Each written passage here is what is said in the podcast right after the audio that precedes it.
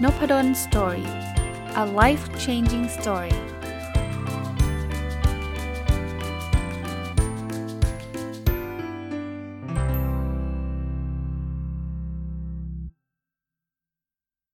สวัสดีครับ ยินดีต้อนรับเข้าสู่นพดลสตอรี่พอดแคสต์นะครับ ก็วันนี้น่าจะเป็นวันศุกร์นะ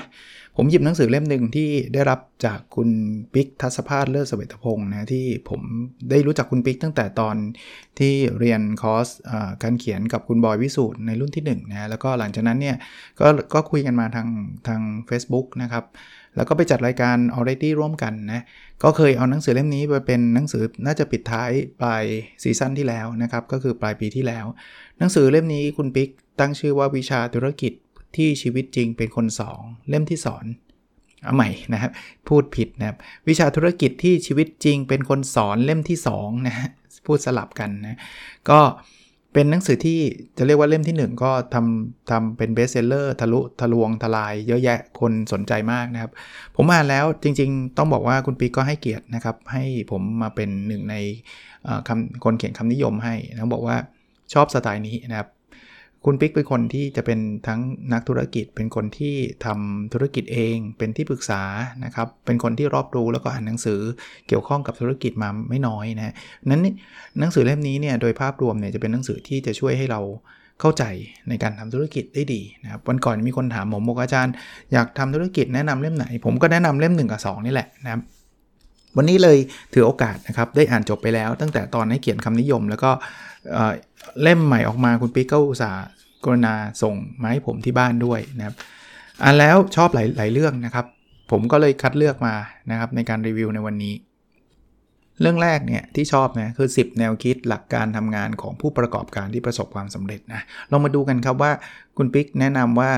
หลักการทำงานของคนที่เป็น entrepreneur หรือผู้ประกอบการที่ประสบความสำเร็จนี่มีอะไรบ้าง อันแรกก็บอกว่าความสำเร็จเกิดจากการให้ไม่ใช่รับนะเราพูดกันหลากหลายตอนนะว่าถ้าเราจะเอาแต่ได้เนาะฉันจะต้องได้เงินจากเธอ ฉันจะให้เธอน้อยๆ รับเยอะๆ ฉันได้กำไรเยอะๆ เจ๊งทุกรายนะครับ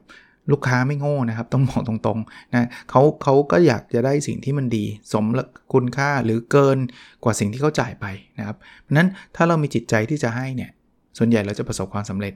นะอันที่ 2 คือการมีใจรักสิ่งที่ทำมาก่อนเงินเสมอ คือตั้งเป้าทำธุรกิจถ้าตั้งเป้าว่าฉันจะจะเอาเงินอย่างเดียว เราก็จะทำอะไรที่มั่วซั่ว แล้วก็อย่างที่เมื่อกี้พูดนะคุณภาพก็อาจจะไม่ดี แล้วเราไม่ได้รักสิ่งนั้นเนี่ยผมว่าแย่นะครับ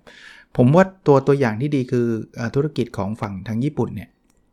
เวลาเขาทำอาหารเนี่ยนะคือเงินเขาก็เขาก็เขาก็รับนะครับ ไม่ใช่ว่าทำฟรีนะ แต่ว่าเขาเน้นว่าถ้าคุณไม่มีคุณภาพเขาโยนทิ้งอะ่ะคือเขาไม่ไม่เอาอะ่ะเขาไม่อยากจะส่งอาหารที่มันไม่ดีไปยังลูกค้านะครับ อันที่3นะครับนำข้อดีของธุรกิจที่ประสบความสำเร็จมาปรับใช้กับธุรกิจเรา คนที่เป็นนักผู้ประกอบการนะครับเป็น entrepreneur เนี่ยต้องหูตากว้างนะลองดูว่าคนอื่นเขาทำอะไรกันยังไง แล้วมาปรับใช้ไม่ได้แปลว่าต้องคัดลอกเลียนแบบนะบางอย่างเนี่ยมันเป็นไอเดียอาจจะเป็นธุรกิจคนละประเภทกับเราเลยก็ได้ แต่ว่าไอเดียมันดีเนี่ยเราสามารถ get ไอเดียแล้วก็เอามาปรับใช้กับเราได้ อันที่4นะให้ความสำคัญกับสินค้าใหม่ทำไมต้องให้ความสำคัญครับ ง่ายๆครับ เดี๋ยวนี้เนี่ยถ้าเกิดคุณไม่ออกสินค้าใหม่นะ คุณกะว่าออกสินค้าปีนี้แล้วอีก 10 ปีค่อยเจอกันอีกทีเนี่ยคุณเจ๊งก่อน เพราะว่าโลกเราเปลี่ยนเร็วครับ แล้วคนเนี่ยตอนนี้ชอบอะไรใหม่ๆ ลองดูมือถือแล้วเนี่ยฮะออกเกือบทุกปีเลยนะครับ มันมามาตลอดทั้งนั้นที่จริงแล้ว มือถืออันนึงเนี่ยเราอาจจะใช้ได้หลายปีนะ แต่ว่าฟีเจอร์ใหม่ๆ มันทำให้คนกระตุ้นอยากสนใจที่จะซื้อนะ อันที่5เน้นทำอย่าใส่ใจกับความรู้สึกให้มากนัก คือถ้าเราจะมีแต่อารมณ์ร่วมอย่างเดียวเลย แล้วเราไม่ทำอะไรเลยเนี่ยเราก็จะไม่ได้ทำสำเร็จอะนะครับเพราะนั้นทำไปทำไปนะครับ อย่าใช้แบบฉันต้อง perfect ฉันมีอารมณ์เยอะอะถ้าถ้ามีแต่ emotion เยอะๆเนี่ยเราจะไม่ได้ทำอะไร อันที่ 6 ไม่แปลกถ้าจะรู้สึกตัวเองไม่เก่งพอ นั่นแปลว่าเราเอาใจใส่ในทุกเรื่อง คุณปิ๊กพูดถึงคำว่า imposter syndrome เนี่ยคือบางทีนักธุรกิจบางคนเนี่ยโหประสบความสำเร็จแต่เขาก็ยังคิดว่าเขาไม่เก่งพอ จริง ๆ ข้อข้อดีของการคิดที่เขาไม่ว่าตัวเองไม่เก่งพอเนี่ยมันทำให้เราได้ได้ศึกษาเพิ่มเติมนะถ้าเราคิดว่าเราเก่งแล้วทุกเรื่องเนี่ยเราจะหยุดการพัฒนาเลย ข้อ 7 เตรียมพร้อมเสมอกับทุกโอกาสที่เข้ามา นักธุรกิจเนี่ยจะเรียกว่าเป็นนักที่คอยมองจ้องมองโอกาสตลอดเวลานะเพราะว่าโอกาสเนี่ยบางทีไม่ได้เข้ามาทุกวันนะบางที10 ปีมาครั้งหนึ่งแต่เขาก็ทำ จะแบบจัดการโอกาสนั้นได้ดีนะ จ้องมองโอกาสแล้วก็ grab opportunity แล้วก็ประสบความสำเร็จ อันที่ 8 ครับ หาคนมาช่วยในเรื่องที่เราไม่ถนัด อันนี้เนี่ยเป็นบทเรียนส่วนตัวของผมด้วยนะ แต่ก่อนทำทุกอย่างด้วยด้วยตัวเอง 100%ปรากฏว่าทำได้ดีไหมได้ดีระดับหนึ่งอะแต่ว่าไม่ได้ดีที่สุดเพราะอะไรปะหนึ่งคือใช้เวลาเยอะ เราทำอย่างอื่นไม่ได้เลย 2 คือเรื่องที่เราไม่ถนัดเราจะทำได้ถ้าถ้าได้ก็ average ดีที่สุดก็ average เพราะเราไม่ถนัด ของผมหลายอย่างทำได้ below average ด้วย กลายไปว่ารวมๆแล้วคุณภาพไม่ได้ดีมาก สู้เอาซอร์สให้คนที่เขาถนัดมาทำนะแล้วเราทำในสิ่งที่เราถนัด แต่ว่ารวมกันแล้วจะเป็นธุรกิจที่สุดยอด เพราะว่ามีแต่คนถนัดในทำในสิ่งที่ตัวเองถนัดนะข้อ 9 ครับ ใช้ระบบอัตโนมัติมาช่วยให้มาก จริงๆ ทุกอย่างนะครับธุรกิจเนี่ยมันมีระบบอัตโนมัติเข้ามาช่วยเยอะแยะ ไม่ต้องอะไรมากนะครับ แค่ไอ้แชทบอทธรรมดาเนี่ยสั่งหนังสือสั่งอะไรเนี่ยถ้าเกิดเป็นไปได้นะ ผมก็พยายามจะหาอยู่นะ ปัจจุบันเนี่ยก็ยังใช้แค่เป็นลิงก์ธรรมดาเนี่ย แต่ต่อไปเนี่ยผมก็จะคิดว่าเอ้ยมันมีระบบอัตโนมัติอะไรที่มันช่วยขายของช่วยอะไรได้ดีเนี่ยพยายามช่วยนะครับ แล้วแล้วเราก็จะมีโอกาสทางธุรกิจมากขึ้น คนซื้อก็ชอบนะ เพราะว่ามันสะดวก แล้วข้อ 10นะครับไม่มีใครสำเร็จก่อนล้มเหลวจำนวนครั้งที่ล้มเหลวก็มากกว่าจำนวนครั้งที่สำเร็จหลายเท่าด้วย เป็นกำลังใจให้แล้วก็เป็นบทเรียนให้ด้วยว่าการทำธุรกิจเนี่ยมันต้องล้มเหลวอยู่แล้วนะครับแล้วล้มเหลวเยอะด้วยนะเพราะนั้นใครใครล้มครั้งหนึ่งแล้วบอกโอ้แย่จังเลยก็แปลว่ายังไม่รู้จักธุรกิจดีพอ คนที่สำเร็จเขายิ้มว่ามันก็ปกติมันต้องล้มอะนะครับเมื่อกี้พูดถึงบทของลักษณะธุรกิจที่ประสบความสำเร็จคราวนี้มาถึงบทว่าเหตุผลต้องต้องห้ามในการเริ่มทำธุรกิจนะคือบางคนอยากทำธุรกิจครับ แต่ว่าด้วยเหตุผลแบบนี้จะไม่ work นะ อันแรกคืออยากได้เงินเงินเยอะๆ แบบไวๆ คือทำไมถึงไม่ work แม้เพราะไม่ใช่ มันไม่ได้เป็นแบบนั้นนะ มันบางคนเป็น fairy tale อะเป็นแบบจะเรียกว่าอะไรนะนิทานนางฟ้าอะไรเงี้ย คือแบบมาถึงปุ๊บทำธุรกิจแล้วก็พรุ่งนี้รวยเละเลยอะไรเงี้ย มันไม่ได้เร็วแบบนั้น แล้วถ้าใครคิดแบบนั้นส่วนใหญ่จะเจ๊ง หรือไม่ก็โดนหลอกไปเลยนะครับ เฮ้ยคุณลงทุนกับผมไหม อีกเดือนหนึ่งได้เงินเท่านึงอะไรเงี้ย ก็โดนหลอก ส่วนใหญ่จะเป็นแบบนั้น 2 คือแค่ชอบและสนใจเรื่องนั้น อันนี้เป็นกันเยอะ เฮ้ยผมชอบกินกาแฟ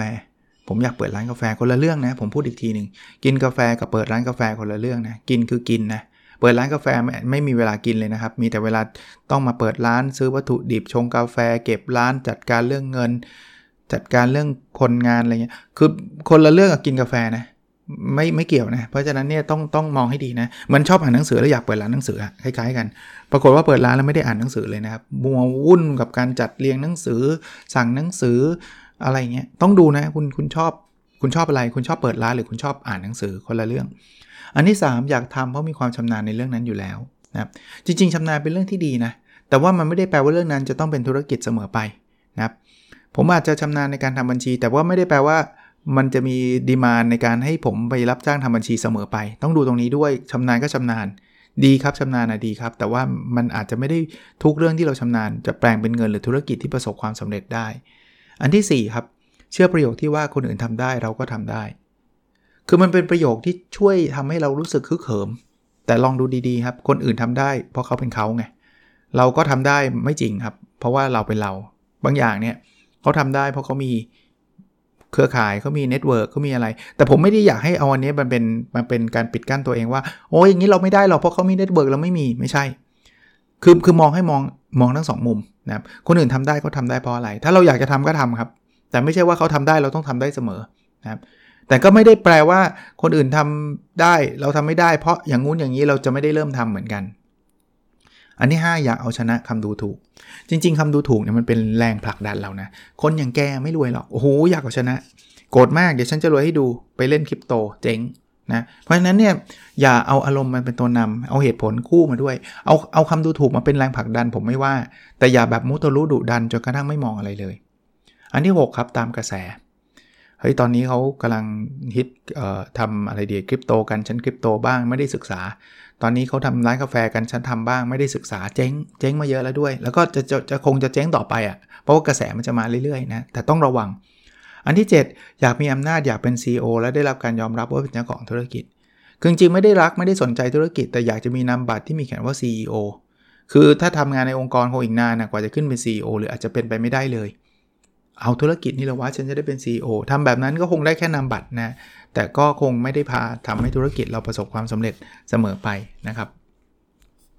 เอาเอาต่ออีกนี่สงสัยต้องรีวิวหลายตอนแน่นะเพราะว่าแต่ละตอนเนี่ยมันเจ๋งๆทั้งนั้น เหตุผลที่ดีสำหรับการมีธุรกิจของตัวเองครับเอาแล้วถ้าอย่างนั้นเนี่ยแปลว่าเราควรมีหรือไม่มีล่ะ ลองดูนะครับ อันแรกครับ คืออยากใช้ชีวิตแบบมีความหมาย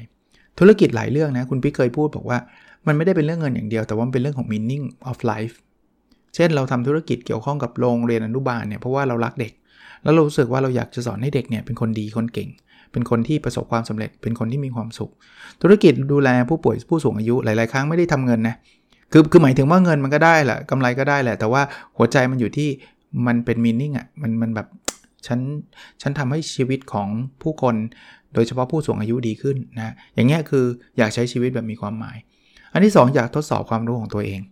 คือเรามีความรู้แล้วเราอ่านเราเยอะเราฟังเราเต็มไปหมดแล้ว เราอยากได้ทดลอง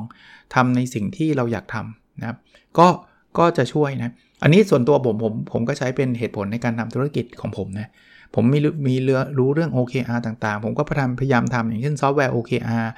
การให้คำปรึกษา OKR นะครับ อันที่ 3 อยากพิสูจน์ความเชื่อของตัวเอง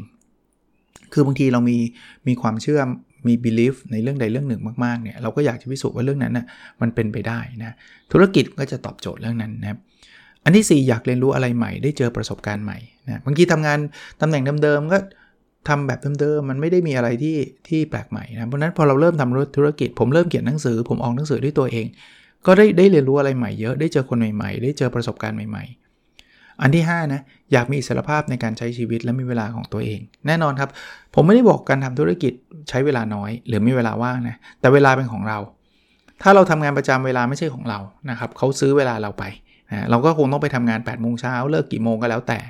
เราไม่สามารถว่าวันนี้เบื่อจังไม่ไปนะมันก็ก็คงทำได้ระยะสั้นอะระยะยาวเขาก็ไล่เราออกนะแต่ถ้าเป็นธุรกิจเนี่ยเบื่อไม่อยากไปก็เรื่องของเรา แต่ว่าเงินก็ไม่ได้นะ คุณก็ต้องยอมรับนะแต่ว่าเวลาเป็นของเรานะ อันที่ 6 อยากมีรายได้ตามความสามารถ แน่นอนครับ ถ้าเราอยากมีรายได้ตามความสามารถเนี่ยทำในองค์กรอาจจะยากนิดนึงทำธุรกิจเนี่ยคุณมี capability หรือความสามารถเท่าไหร่ใส่ได้เต็ม อันที่ 7 อยากเป็นผู้สร้างโอกาสมอบสิ่งดีให้กับคนอื่นและสังคมใช่ไหมธุรกิจเราเลือกได้ไง เราจะทำอะไรจะแบ่งเงินไปช่วยสังคมยังไหนจะทำคือเราดีไซน์ออกแบบได้หมด ถ้าอยู่ในองค์กรบางทีมันไม่ได้อะองค์กรบางองค์กรเขาก็ไม่ได้เน้นเรื่องนี้ เราก็ไม่ได้เราอยากทำไปเสนอหัวหน้าหัวหน้าก็ตีตกไปไม่ให้ทำแต่ถ้าธุรกิจเราเราอยากจะสร้างโอกาส เราอยากจะจ้างคนที่อ่าในอังกฤษมีนะ จ้างคนที่เป็นอะไรนะ เป็นเด็กด้อยโอกาสอะนะครับมาเป็นคนเสิร์ฟ ที่ญี่ปุ่นจ้างคนอัลไซเมอร์มาทำงานนะพวกนี้เราทำได้หมดเลยนะครับอันที่ 8 อยากตื่นเต้นลุ้นทุกวันรู้สึกท้าทาย จริงธุรกิจนี้ลุ้นทุกวันนะขนาดผมเนี่ยไม่ได้เป็น full time entrepreneur นะผมเป็นนักเขียนผมทำจะเรียกว่าเป็น entrepreneur ก็ได้เป็นนักเขียนผู้ประกอบการแล้วกันออกหนังสือเองเนี่ยโอ้ยหนังสือแบบวันนี้ขายเท่าไหร่เนี่ยชอบมากเลยนะมันมีความสุขมากเลยในการเข้าไปดู ranking นู่นนี่นั่นแล้วท้าทายตลอดนะครับอันที่ 9 อยากเอาตัวเองออกจากความเครียดและความกดดันจากการทำงาน คือพอบางทีทำงานประจำโดยเฉพาะทำงานในสิ่งที่เราไม่รักเนี่ยกดดันใช่ปะเครียดใช่ปะ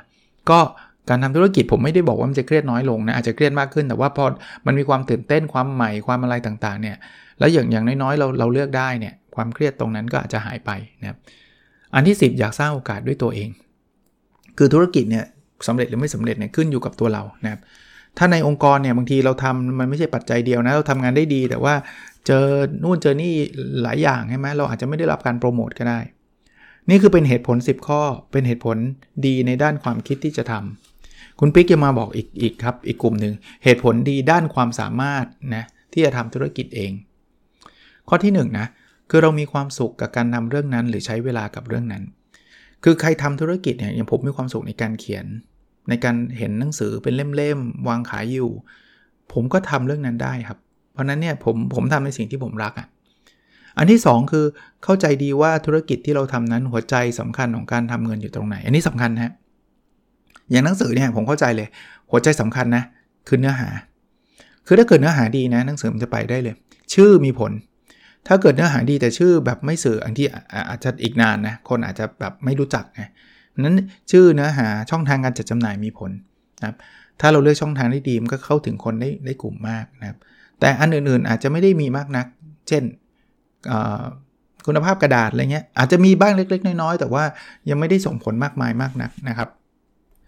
อันที่ 3 ครับ สามารถคิดทำเรื่องนั้นให้ดีขึ้นกว่าเดิม หรือแตกต่างจากเดิมได้ด้วยตัวเราเอง คือบางบางอย่างเนี่ยมันมีเพนเพนก็คือแบบเออเราเคยเจอเหตุการณ์นี้ สมมุติว่าเราเคยสั่งซื้อขนม แล้วมันหายากมากเลย หรือว่าค่าส่งมันแพงมากเลยแล้วขนมมันไม่อร่อยเลย แล้วรู้สึกว่าเฮ้ยจริงเราทำได้นะ เราทำได้ดีกว่านี้ด้วย ลองดูครับ อย่างนี้มันก็ตอบโจทย์นะครับ อันที่4นะครับเห็นตัวอย่างธุรกิจจากที่อื่นแล้วนำมาและนำเข้ามาทำในประเทศไทย อันนี้ก็เห็นเยอะเลยนะ อเมริกามันมีธุรกิจนี้มันมี service นี้ในไทยยังไม่มีเริ่มเนี่ยฮะถ้าไม่เริ่มเดี๋ยวคนอื่นก็เริ่มครับนะนั้นลองลองลองหาโอกาสจากที่อื่นมาได้นะ อันที่ 5 เราสามารถลองผิดลองถูกได้โดยไม่เบื่อหรือล้มเลิกง่าย ๆ คือธุรกิจเนี่ยบอกไว้ก่อนเลยนะครับทำครั้งแรกเนี่ยมันไม่ work หรอก หรือมันก็อาจจะยากที่จะ work นะ จะบอกว่าไม่ work เลยก็ไม่แน่ เพราะว่าบางคนบอกทำครั้งเดียวรวยเลยก็มี แต่ว่าจำนวนน้อย แต่ว่าเราสามารถจะลองผิดลองถูกได้ไม่ work ลองปรับลองเปลี่ยน ขออย่างเดียวคือ ไม่ใช่ว่าผิดเจ๊งแล้วฉันฉันจบเลยทีเดียวเพราะเพราะถ้าเป็นเช่นนั้นเนี่ยโอกาสที่เราจะทำได้ครั้งเดียวสูง ซึ่งมันอาจจะเจ๊งนะครับอันที่ 6 นี่สำคัญครับ เรามีเงินสำรองสำหรับการทำธุรกิจมากพอ ตอนผมมาทำธุรกิจของตัวเองนะทำทำส่วนใหญ่เป็นหนังสือเนี่ยหรือคอร์สออนไลน์เนี่ย คือผมไม่ได้แบบลาออกจากอาจารย์แล้วปัจจุบันก็ยังไม่ลาออกนะ ผมใช้วันเวลาวันหยุดนะครับ ก็เป็น Weekend Entrepreneur ที่ผมจัดทุกวันเสาร์นี่แหละ เพราะฉะนั้นเนี่ยผมผมก็มีเงินแล้วผมไม่ได้ใช้เงินมากโดย Weekend Entrepreneur เนี่ยผมใช้เงินน้อยนะครับหรือแทบจะไม่ใช้เลยนั้นผมไม่ได้กู้หนี้ยืมสินมา บอกว่าถ้า bet เลย all in ถ้าทำสำเร็จรวยเลยไม่สำเร็จเจ๊งเลย ผมไม่ทำแบบนั้นนะครับ ข้อ 7 เรายังมีงานประจำหรือมีรายได้ประจำทางอื่นอยู่ อันนี้เมื่อกี้ที่เล่าให้ฟังครับ ลองทำเป็น Weekend Entrepreneur ครับ เพราะว่าถ้ามันจะพลาดเนี่ยมันไม่เดือดร้อนนะครับ เรายังมีงานประจำของเราอยู่ ถ้าแบบเขาเรียกมุทะลุดุดันแบบมาถึงปุ๊บฉันลาออกเลยเนี่ยโอกาสพลาดมันสูงนะครับ แล้วพอพลาดแล้วเจ็บหนักนะครับ มาดูบทถัดไปครับ เหตุผลที่ดีในการเลิกธุรกิจนะหลายคนมาทำสักพักนึงอาจารย์ควรเลิกไม่เลิกนะอ่านหนังสือเล่มนี้นะหนึ่งควรเลิกนะ ถ้าธุรกิจมันขาลงแล้วคือดูเทรนแล้วไม่รอดแน่นอน แล้วคุณจะถือไว้ทำไมอะถือไว้ทำไมคุณยิ่งหนักขึ้นเรื่อยๆ เจ็บขึ้นเรื่อยๆ ถูกปะนะแล้วสุดท้ายก็เจ๊งอยู่ดี แต่เจ๊งแบบเจ๊งแบบหลักหมื่นกับเจ๊งแบบหลักล้านนี่คนละสเกลกันนะ เพราะนั้นขาลงเนี่ยพิจารณาได้ อันที่ 2 คือเราไม่ตื่นเต้นกับธุรกิจนี้แล้ว มันอาจจะไม่ใช่ขาลงนะแต่เราเบื่อแล้วก็มีครับบางคนเนี่ยตื่นเต้นในช่วงแรก ๆ สักพักหนึ่งค่อยค้นพบว่ามันไม่ใช่สิ่งที่ตัวเองรัก ถ้างั้นไปใช้เวลากับอย่างอื่นดีกว่านะ เพราะว่าฝืนทาไปมันก็ไม่ดีหรอก ถ้าเราไม่รักนะ อันที่ 3 เราหมดใจหมดไอเดียกับการนำเสนอสิ่งใหม่ให้กับธุรกิจ คือไม่รู้จะเพิ่มอะไรละ ธุรกิจมันก็เป็นแบบเนี้ย ถ้าแบบนั้นเราลองเปลี่ยนใหม่ดีกว่าไหม เราหมดใจแล้ว อะไรที่เราหมดใจมันก็ไปไม่รอดนะ อันที่ 4 ธุรกิจไม่ตอบความฝันเรา คือบางทีความฝันของเรามันเปลี่ยน หรือไม่มันไม่เปลี่ยนแต่เราไปเจอความจริง แล้วเรารู้ว่ามันไม่ใช่ความฝัน คือไม่จะว่าเป็นยังไงก็ตาม พอเราเข้าใจมันแล้วอะเรารู้ว่าไม่ใช่ความฝันก็ เวลาเรามีจำกัด เรามีเวลาที่มีคุณค่าเนี่ยไปใช้กับสิ่งที่เรามีความสุขดีกว่าไหมอันที่5อันนี้ผมเห็นหลายคนนะธุรกิจเริ่มพาให้สุขภาพเราแย่ลง เด็กหนุ่มๆไม่ค่อยมีปัญหามั้งเราก็ไม่ค่อยคอนเซิร์นมากอะ่ะแต่ว่าถ้าธุรกิจอะไรที่แบบว่าไม่ได้นอนเลย หามลุ่งหามค่ำตลอดเวลา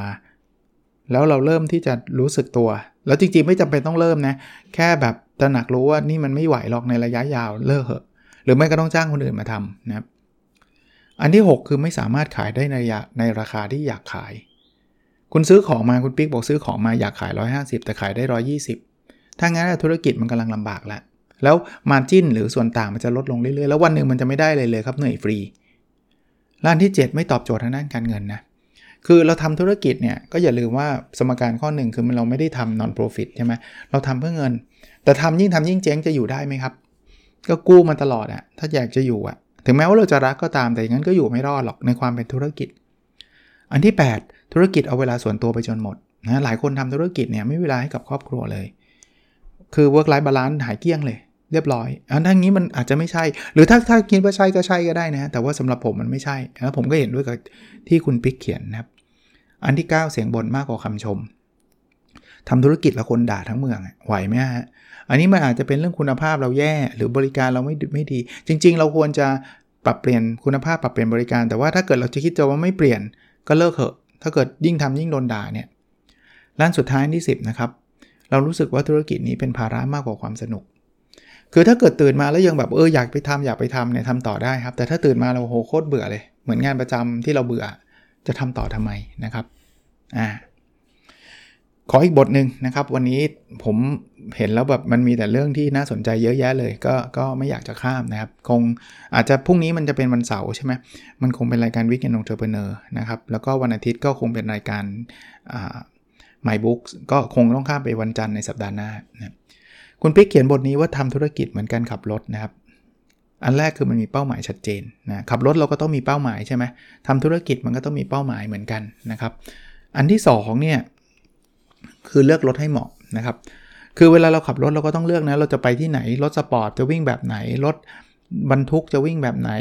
นะธุรกิจเหมือนกันนะครับ เราเราก็คงต้องเอาตัวเองไปอยู่ในเกมที่เราถนัด เกมที่มันใช่นะทำธุรกิจต้องอันนี้ต้องใช้ วิธีนี้ถ้าธุรกิจนี้อีกวิธีนี้นะอันที่ 3 คุณปิ๊กบอกออกตัวด้วยเกียร์ต่ำทำกำไรด้วยเกียร์สูง รถก็เหมือนกันนะเวลาออกต้องเกียร์หนึ่งแล้วค่อยไป 2 3 4 5ใช่ไหมใครออกด้วยเกียร์5รถก็ดับ ถ้าใครขับรถด้วยเกียร์เป็นนะจะเข้าใจเลย แต่เดี๋ยวนี้เกียร์ออโต้มันเยอะคนไม่ค่อยเข้าใจนะนะแต่พอมาถึงเกียร์5แล้วแบบจะขับลากเกียร์หนึ่งไปยาวๆเนี่ยมันก็ไปไม่รอดนะมันคือมันก็ช้าเนี่ยมันก็ไปได้นะครับ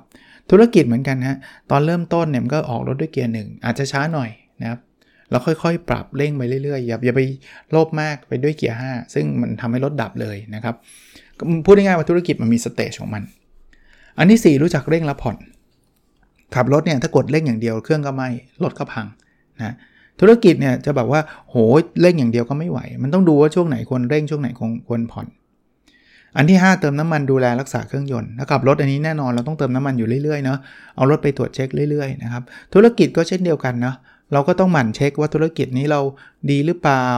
ถูกต้องไหมข้อมูลเป็นยังไงอะไรเงี้ยอันที่6อันที่ 6 ขยันวัดผลนะ you get what you measure นะถ้าเราไม่วัดเราก็จัดการมันไม่ได้ เพราะฉะนั้นเนี่ยในการทำธุรกิจเนี่ยเราก็ต้องเหมือนขับรถอะเราก็ต้องวัดดูว่าตอนนี้ที่ทำไปอะไร work อะไรไม่ work อันที่ 7 ดูป้ายบอกทางและสัญญาณเตือนนะคนขับรถก็จะดูนะ อ้าว ถนนปิด ถนนมีแยก ต้องระวังโค้งนู่นนี่นั่น ธุรกิจเนี่ยก็ต้องดูสถานการณ์รอบตัวนะ ว่าตอนนี้สถานการณ์มันเป็นแบบไหนยังไง เราควรจะต้องตัดสินใจลงทุน ถอนการลงทุนหรือทำยังไง อันที่8นะ ไปไหนไม่ถูกต้องถามคนแถวนั้น ธุรกิจอะรถอะขับไปไม่ถูกก็เปิดกับผมเคยนะ บางทีขับผิดทางแล้วภรรยาบอก เอ้ย คุณ แน่ใจเหรอจะไปทางนี้บอกไม่รู้เหมือนกันแต่ขับไปเรื่อยๆเรื่อยๆเรื่อยๆนะจนภรรยาบอกถามชาวบ้านเขาแถวนี้ก่อนไหมถามคนละแวกนี้ก่อนไหมปรากฏว่าผิดมาตั้งนานแล้วผิดมาเป็น 10 โลแล้วแต่ไม่ถามไงมันเลยต้องเสียเวลาย้อนกลับไปอีกเป็น 10บสโลอะถ้าเรารู้จักถามพอเรารู้สึกว่าไปมันไม่ถูกแล้วหยุดถามเลยเราจะไม่เสียเวลามาก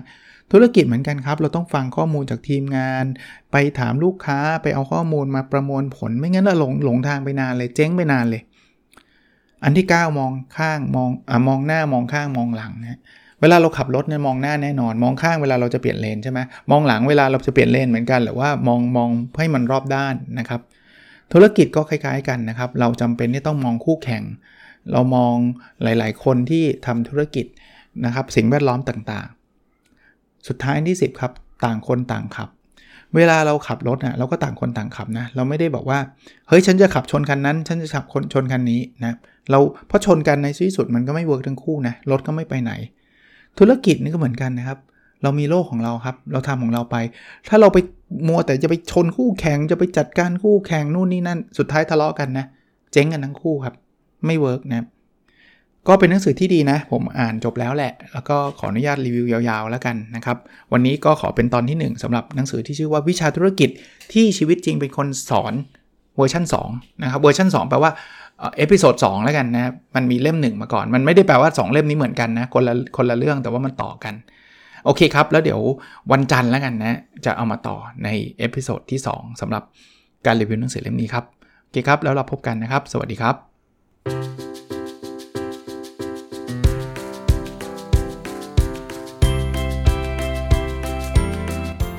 n o p a d o n Story a life changing story